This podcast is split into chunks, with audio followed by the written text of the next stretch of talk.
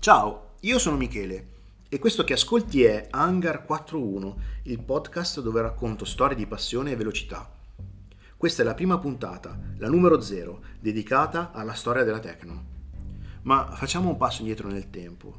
È il 1962. Nel mondo il confronto tra le due superpotenze, gli Stati Uniti e l'Unione Sovietica, tocca uno dei suoi momenti più drammatici con la crisi dei missili cubani. Inoltre, sempre quell'anno, Marilyn Monroe viene trovata senza vita a Los Angeles. Nascono i Beatles e Kennedy promette la luna agli americani entro la fine del decennio. Voglio dire, gliela promette letteralmente, promessa che poi verrà mantenuta perché, come sappiamo, nel 1969 gli Stati Uniti atterrano sulla luna con buona pace dei complottisti. In Italia quell'anno un grave incidente ferroviario a Voghera causa più di 60 morti e sempre nel 62 muore in circostanze misteriose Enrico Mattei. Tuttavia, ombre a parte, questi sono gli anni magici, irripetibili del miracolo economico, gli anni in cui la creatività e l'iniziativa italiana ritrovano grandezza e slancio dopo le difficoltà della guerra e della ricostruzione, cambiando il nostro paese per sempre. Ma, parlando di sport, il Brasile vince la sua seconda Coppa del Mondo ai Mondiali di calcio in Cile mentre Graham Hill vince con la BRM il Mondiale Formula 1. Rimarrà il primo e ultimo mondiale per la scuderia inglese, mentre Hill replicherà nel 68 con la Lotus di Colin Chapman. Eh, le automobili, incredibili le automobili di quegli anni, corrono velocissime, come non mai, e diventano anche incredibilmente belle. Nascono nel 62, tra le altre, la leggendaria 250 GTO, la Giulia, la Cobra e la Lotus Elan. È in questo contesto così incredibile che due fratelli bolognesi, Luciano e Gianfranco Pederzani, appassionati di motori ed entrambi cartisti, pensano di poter fare di meglio rispetto a ciò che vedono e guidano sulle piste di kart di quegli anni e decidono di fondare insieme a Nino Zini la Tecnokart. Con coraggio e inventiva vengono messi sul mercato alcuni kart innovativi, con soluzioni poi brevettate, come i famosissimi Caimano, Caimano che poi servirà da, da simbolo per la creazione del loro logo, i modelli Piuma e Jolly, che regaleranno all'azienda i titoli nazionali, europei e mondiali, quest'ultimi appena istituiti dalla FIA nel 1964 e 65, vinti da Guido Sala, già pilota ufficiale MV Agusta nel motomondiale e fratello di Umberto Sala, fondatore della Birel, altro storico marco italiano di kart. Il secondo pilota a regalare un mondiale alla Tecnocart fu Susanna Raganelli, detta Susi, che nel 1966, a 20 anni, divenne la prima e finora unica ragazza campione del mondo kart.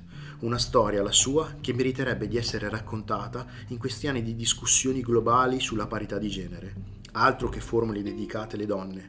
Questa giovane italiana fu capace di mettersi dietro, tra gli altri, un certo Ronnie Peterson. Ma il karting fu solo l'inizio di un'avventura incredibile, di una parabola che portò in pochi anni, in circa dieci anni, la Tecnokart, che poi diventerà Tecno, dalla produzione di kart fino alla Formula 1. Già nel 1965 infatti inizia la produzione del Formula 4, chiamato K250, non più un kart quindi, ma una vera e propria monoposto, fatta in collaborazione con la XAI. 1966 è la volta della Formula 850, ma soprattutto del primo Formula 3 con motore 1000 cm3. Nel 1967 c'è un vero e proprio cambio di passo per l'azienda. Tanto per cominciare il nome Tecnocart lascia il posto a Tecno, semplicemente Tecno. E oltre alla Formula 850 e al Formula 3 esordisce il Formula 2 con motore 1600. Nel 1967 arrivano le prime vittorie a livello internazionale con la Formula 3 con Clay Regazzoni e Tino Brambilla. Alla fine il palmarès per la categoria sarà importante, con ben 4 campionati italiani e 3 campionati francesi, tra cui quello di François Severt nel 1968. Il biennio 69-70 vede la Tecno consolidarsi come una delle più importanti fabbriche di macchine da corsa, sia per numero che per risultati. In quegli anni la produzione è molto estesa, passa dalla Formula 8 50 al Formula 3 al Formula 2 e si aggiungono poi la Formula Ford, la Formula France e la Formula Atlantic. È però una parentesi che dura poco perché già alla fine del 1970 l'azienda decide di chiudere l'attività di produzione delle macchine per concentrarsi sulle competizioni. È sempre del 1970 la più importante affermazione a livello internazionale della Tecno. In Formula 2 con Clay Regazzoni vince il campionato europeo. In mancanza di un campionato mondiale, il campionato europeo è la massima espressione di competitività per la categoria. Ma adesso che vi ho fatto una carrellata di quella che è stata la, la crescita incredibile della Tecno in pochissimi anni, permettetemi di entrare un pochino nel dettaglio su quelle che sono state le tre categorie hanno, in cui la Tecno si è cimentata, partendo dalla Formula 3. La categoria nasce per sostituire la Formula Junior, non si tratta affatto di un monomarca come oggi, ci sono più di 20 costruttori, ma la ricetta era semplice, telai tubolari o monoscocca e motori di derivazione della grande serie, come anche i cambi. In generale i motori sono quasi tutti di derivazione Ford Anglia e poi pesantemente preparati, ma ci sono anche alcune eccezioni di derivazione Fiat e Mini. La cilindrata deve essere di 1000 cm3, alimentazione uguale per tutti, peso minimo di 400 kg e ruote da 13. Alcuni costruttori, giusto per fare qualche nome, Brabham, Chevron, Cooper, Lola, Lotus, March, McLaren, Alpine, Matra e molti altri, tra cui tante italiane, e ovviamente tra queste c'è anche la nostra Tecno. Insomma, non una categoria proprio dove si gioca. Non è un campionato semplice, le macchine sono tantissime, i piloti sono tutti di altissimo livello e ci sono tra questi anche ovviamente molti futuri campioni. Le macchine così preparate sono agili, ma sono difficili da condurre al limite. Intanto lo studio aerodinamico è quello che è per l'epoca e i motori sono tiratissimi con un regime di rotazione ottimali tra i 7000 e i 10.000 giri. Vuol dire eh, una guida molto precisa e mm, sempre al limite se si vuole stare davanti. La prima Formula 3 della Tecno è un po' acerba, un po' sovrappeso, ma è interessante vedere come già dal primo prototipo il passo sia particolarmente corto. I pederzani non perdono tempo e nel giro di pochi giorni, di pochi mesi, la, la Formula 3 si evolve. Il passo rimane corto il peso si abbassa, il posto guida viene arretrato, il serbatoio riposizionato, il radiatore viene posizionato davanti e eh, il telaio viene usato come tubo diciamo, per eh, trasportare i fluidi da e per il motore. Non sono ancora gli anni dei software e delle simulazioni, ma è l'epoca della sperimentazione pratica e delle intuizioni.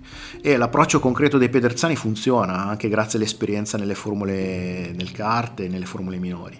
Grazie, ma anche, è anche grazie ai piloti come Bolly Pittard, Clay Regazzoni, Regazzoni, Carlo Facetti e Giancarlo Baghetti. La competitività arriva dopo un annetto e nella seconda parte del 67 arrivano le prime vittorie pesanti. In ottobre Regazzoni e Moser vincono il campionato europeo per nazioni a Hockenheim. Ernesto Brambilla vince il trofeo Luigi Musso Vallelunga, dominando. E Clay vincerà il GP di Spagna, battendo tutti i top team inglesi e francesi. Il grande Mauro Onesti vincerà 5 cronoscalate, dimostrando come la Tecno Formula 3 fosse efficace anche in montagna, nelle sue mani talentuosissime. La fine del 67 è solo il preludio al dominio del 68. Eh, la Tecno si aggiudica nuovamente il campionato europeo per nazioni, sempre con la coppia Regazzoni-Moser. François Chevert vince in Francia, Wiesel in Svezia e Bernabei in Italia. In montagna la Formula 3 vince l'italiano con Venturi, ma le vittorie sono tantissime in tutta Europa. Al di là dei singoli campionati vinti, un giovane Ronnie Peterson ottiene 12 vittorie tra le più prestigiose eh, Jassot vince a Monte Carlo e Nogaro a Monza e soprattutto Monte Carlo potete immaginare che soddisfazione per i pederzani e per tutta la Tecno. Immaginate che passerella. Alla fine dell'anno le vittorie per la sola pista saranno ben 54, senza contare le gare in salita. La Tecno in Formula 3 domina. Il, il, il, questo è stato solo il 68, il 69 è, è un fin già visto, eh, la vettura viene migliorata su tanti fronti, in particolare viene ingaggiato Renato Armaroli come motorista, un vero artista dei motori proveniente dal mondo delle Ducati, dalle moto. E ricordiamo che la, la, Tecno si trasferì a Borgo Panigale, quindi a un tiro di schioppo dalla, dalla Ducati. Eh, Renato Armaroli, dicevamo, un vero artista dei motori. Mh, diventato per certi versi un'icona del motorismo italiano, dedicandosi alla Tecno prima e a molti altri motori da competizione poi. Eh, anche l'aerodinamica inizia tim- timidamente a farsi vedere, sulla Formula 3 del 69 iniziano a vedersi gli alettoni e i deflettori. Alla fine del 69 le vittorie saranno 43 e 4 titoli nazionali, Italia, Francia, Svezia e Svizzera. E, quest'anno soprattutto Ronnie Peterson mostrerà una splendida forma, vincendo 15 gare e vincendo anche a Monte Carlo. Quindi dopo Jassot del, nel 68, nel 69 sarà il, turno, eh, sarà il turno di Ronnie Peterson vincere questa importantissima gara che vale praticamente una stagione. La Formula 3 1000 cc si è dimostrata formidabile, regalando alla Tecno un grande prestigio internazionale e continuerà a vincere anche nei primi anni 70, quando ormai la Tecno l'avrà, tra virgolette, abbandonata eh, ufficialmente. Ma come è già successo con le categorie inferiori, la fame e le ambizioni dei pederzani verso le categorie più nobili finiranno per trascurare un po', ovviamente, gli sviluppi e le nuove evoluzioni sul modello. Gli obiettivi della Tecno nel 1969-70 si erano già focalizzati sulla Formula 2. Eh sì, alla fine Formula 2 fu la categoria cadetta, il passo appena prima della Formula 1. È normale perché i piederzani, incoraggiati dai risultati della Formula 3, iniziarono a pensare di sfidare la Formula 2 tanto più che concettualmente quella Formula 2 non era troppo diversa dalla Formula 3. Entrambi avevano motori derivati dalla serie, anche se ovviamente la Formula 2 aveva motori molto più potenti, ed entrambi avevano telai concettualmente simili, traliccio di tubi o eh, monoscocchi in metallo. Eh, il motore più diffuso anche in questo caso era un Ford, il, il motore della cortina, il VFA, 4 cilindri, 4 alberi a cam in testa, 16 valvole, carter secco, un motore che a suo modo ha fatto la storia del motorsport. Ma di costruttori impegnati ufficialmente ce n'erano anche altri, come BMW che portava il suo leggendario 4 cilindri o la Ferrari che montava il V6 della Dino. Però davvero, per inquadrare bene il livello della Formula 2 a cavallo dei decenni 60 e 70, bisogna elencare alcuni nomi di piloti che correvano in quegli anni. Intanto ricordiamo che molti piloti di Formula 1 correvano anche Formula 2. Per esempio, eh, Jim Clark, due volte campione del mondo, leggenda della Formula 1, morì proprio nel 1968, cioè in questi anni che stiamo raccontando, al volante di una Lotus Formula 2 a Hockenheim ma altri piloti, per esempio, ci furono Derek Bell, Jean-Pierre Beltoise, Pierre Scourage, Andrea De Adamic, Emerson Fittipaldi, Patrick Depailler, Nanni Galli, Jabouille, Jarrier, Jackie Hicks, Niki Lauda, Henry Pescarolo, Carlos Reutemann, Jochen Rindt, oltre ovviamente ai piloti che ho già citato prima per la Formula 3 e poi promossi in Formula 2 come Regazzoni, Chever e Ronnie Peterson. Un elenco veramente che mi mette i brividi. Nel 68 e nel 69 la Tecno partecipò ufficialmente al campionato di Formula 2, quindi ottenendo ottimi piazzamenti, sempre crescenti. Eh, le Tecno in, in, pista sono tante e agguerrite e la prima vittoria arriva nel 1969 con François Chevert in Francia. Miglioramento dopo miglioramento arriva al 1970. In quell'anno la categoria fa un grosso balzo in avanti, con vetture sempre più sofisticate come la Brabham BT30 e la Lotus 69, bellissima e la Tecno non è da meno eh, perché portano in pista una macchina evoluta sotto tutti gli aspetti, più leggera e aerodinamicamente molto più curata. La crescita della categoria si vede anche con l'arrivo di grandi sponsor, perché la Tecno si legherà infatti alla Motul nel, nel Tecno Motul Racing Team. La lotta per il campionato sarà serratissima, ma alla fine la spunterà proprio Clay Regazzoni con la Tecno. Fu una vittoria bellissima. Nel 1971 iniziava quindi eh, un campionato con ottime premesse per la Tecno, ma senza Clay, che dopo il successo in Formula 2 e la strepitosa vittoria di pochi mesi dopo a Monza con la Ferrari Formula 1, sempre in quel 1970, quindi in parallelo con la Formula 2, passò in pianta stabile alla Ferrari, nei prototipi prima e in Formula 1. Il team si legò quindi all'amatissimo François Chevert e anche a uno, a uno sponsor francese, la Elf. Grazie a ulteriori affinamenti motoristici eh, e di telaio, la prima parte del campionato fu molto positiva, con vittoria a Hockenheim, al Nürburgring e a Vallelunga. Eh, ma purtroppo la vittoria nel campionato sfumò. Qualcuno dice che François fu distratto dal suo impegno in Formula 1 o forse il team perse la concentrazione iniziando a portare risorse sul progetto di Formula 1, ma tant'è, eh, purtroppo finì così. Finì così, non solo alla fine del 71 fu la fine della Formula 2, ma anche della Formula 3. Peccato, un vero peccato. Nel cuore e nella testa dei pederzani e della, di tutta la Tecno ormai rombava soltanto la Formula 1. Eh, voi direte, Michele, hai parlato un quarto d'ora e ancora niente Formula 1? Purtroppo per raccontare la parentesi Formula 1 non ci vorrà molto tempo perché quella parabola di vittorie e miglioramenti di cui parlavo all'inizio iniziò a discendere proprio con questo progetto, tanto ambizioso quanto complicato per una piccola factory come la Tecno. Alla fine del 1970, dopo le vittorie di Formula 2 e Formula 3 e dopo aver chiuso lo stabilimento per la produzione delle formule minori, eh, i fratelli Pedrezzani volevano a tutti i costi la Formula 1, ma consapevoli dell'enorme sborso economico hanno dovuto riflettere su come finanziare il progetto. Inizialmente pensarono di costruire vetture stradali, idea che poi purtroppo tramontò, purtroppo dico io, per via di un ritorno economico rischioso e troppo dilatato nel tempo ma per non saperne leggere né scrivere, già nella primavera del 71 iniziarono la progettazione di un motore 12 cilindri a V di 180 gradi, un'architettura con cui avevano avuto a che fare nomi del calibro di Porsche, Ferrari e Alfa Romeo. Un progetto estremamente ambizioso che però ha donato alla Tecno una forte identità. Sarebbe stato più facile comprare un Cosworth ed elaborarlo frase condivisibili che hanno detto in molti e che dicono oggi ancora in tanti, ma i Pederzani avevano una grande visione e si adoperarono per realizzarla. Già in estate il motore sta girando al banco, pesante e manchevole di potenza, ma c'è. Nel giro di poche settimane si inizia a costruire anche il telaio. Con lo stesso approccio delle Formula 3 e Formula 2 si comincia partendo dalle esperienze maturate con le vetture precedenti, per poi migliorare, migliorare, migliorare continuamente. La Ferrari sta attraversando anni bui, l'avvento di Forghieri, delle 312T e di Lauda è ancora piuttosto lontano, quindi l'iniziativa Tecno inizia a fare rumore, il rumore di un 12 cilindri a pieni giri. Inizia a muoversi la stampa e di conseguenza gli sponsor.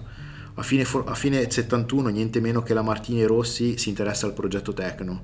In pochi giorni la macchina viene quindi assemblata e provata e di fronte alla prova che la macchina c'è sul serio, la Martini firma un accordo con la Tecno per il, te- per il 1972. Vengono ufficializzati anche i piloti, Nanni Galli e Derek Bell. Le aspettative sono altissime e forse il problema è proprio questo. Un progetto ambizioso, le aspettative di molti e l'inesperienza possono essere ingredienti pericolosi. Il Mondiale 72 inizia, ma la macchina non è a posto. Come è normale che sia in realtà, vista l'inesperienza del team. Il motore ha problemi di surriscaldamento e di lubrificazione e molte cose non vanno nemmeno sul telaio. Ci vuole pazienza e impegno per sistemare. Dopo aver disertato le prime gare, tra le quali anche Monte Carlo, cosa che fa innervosire la Martini, finalmente la PA 123-3 scende in pista in Belgio. Dopo mille traversie e tanti problemi, la gara della Tecno finisce per un incidente, ironia della sorte con Clay Regazzoni non andrà molto meglio nelle gare successive. Il campionato 72 fu un mezzo disastro. La macchina era inaffidabile e, quando non era inaffidabile, era lenta. Questa storia poteva essere simile a quella della Formula 3, quando un'auto nata sgraziata ma costantemente evoluta arrivò però al vertice. Per molti versi il potenziale c'era, ma iniziarono discussioni sul piano tecnico, che ai tempi della Formula 3 non potevano esistere la Martini, infatti, cioè chi metteva il denaro, sponsorizza un nuovo telaio fatto in Inghilterra, dimostrando indirettamente che eh, non si fidano del, della leadership dei bolognesi e quando avvengono iniziative come questa non promettono nulla di buono. La storia ci ha offerto anche altri esempi simili. La vettura del 73 è più moderna e migliora lentamente ma costantemente fino addirittura a prendere un punto, il punto del sesto posto a Zolder in Belgio con Chris Hammond, e si comporta bene anche a Monte Carlo, anche se purtroppo la gara finisce per un problema tecnico. Questo miglioramento passo passo viene interrotto quando dall'Inghilterra arriva il telaio della Martini, che ovviamente, nuovo e privo di sviluppi, eh, imposto dalla Martini e lanciato allo sbaraglio così nelle gare, si rivela un completo disastro. Finiranno per arrabbiarsi tutti e il team semplicemente salta. Che peccato, vero? Il motore poi troverà interessanti applicazioni su alcuni sport prototipi, sia in versione 12 cilindri che in versione 8 cilindri, ma senza grandi vittorie. Ora, è chiaro che questo è stato un fallimento, ma è uno di quei casi in cui un fallimento è comunque una grande impresa, da raccontare quasi allo stesso modo, allo stesso livello di una vittoria.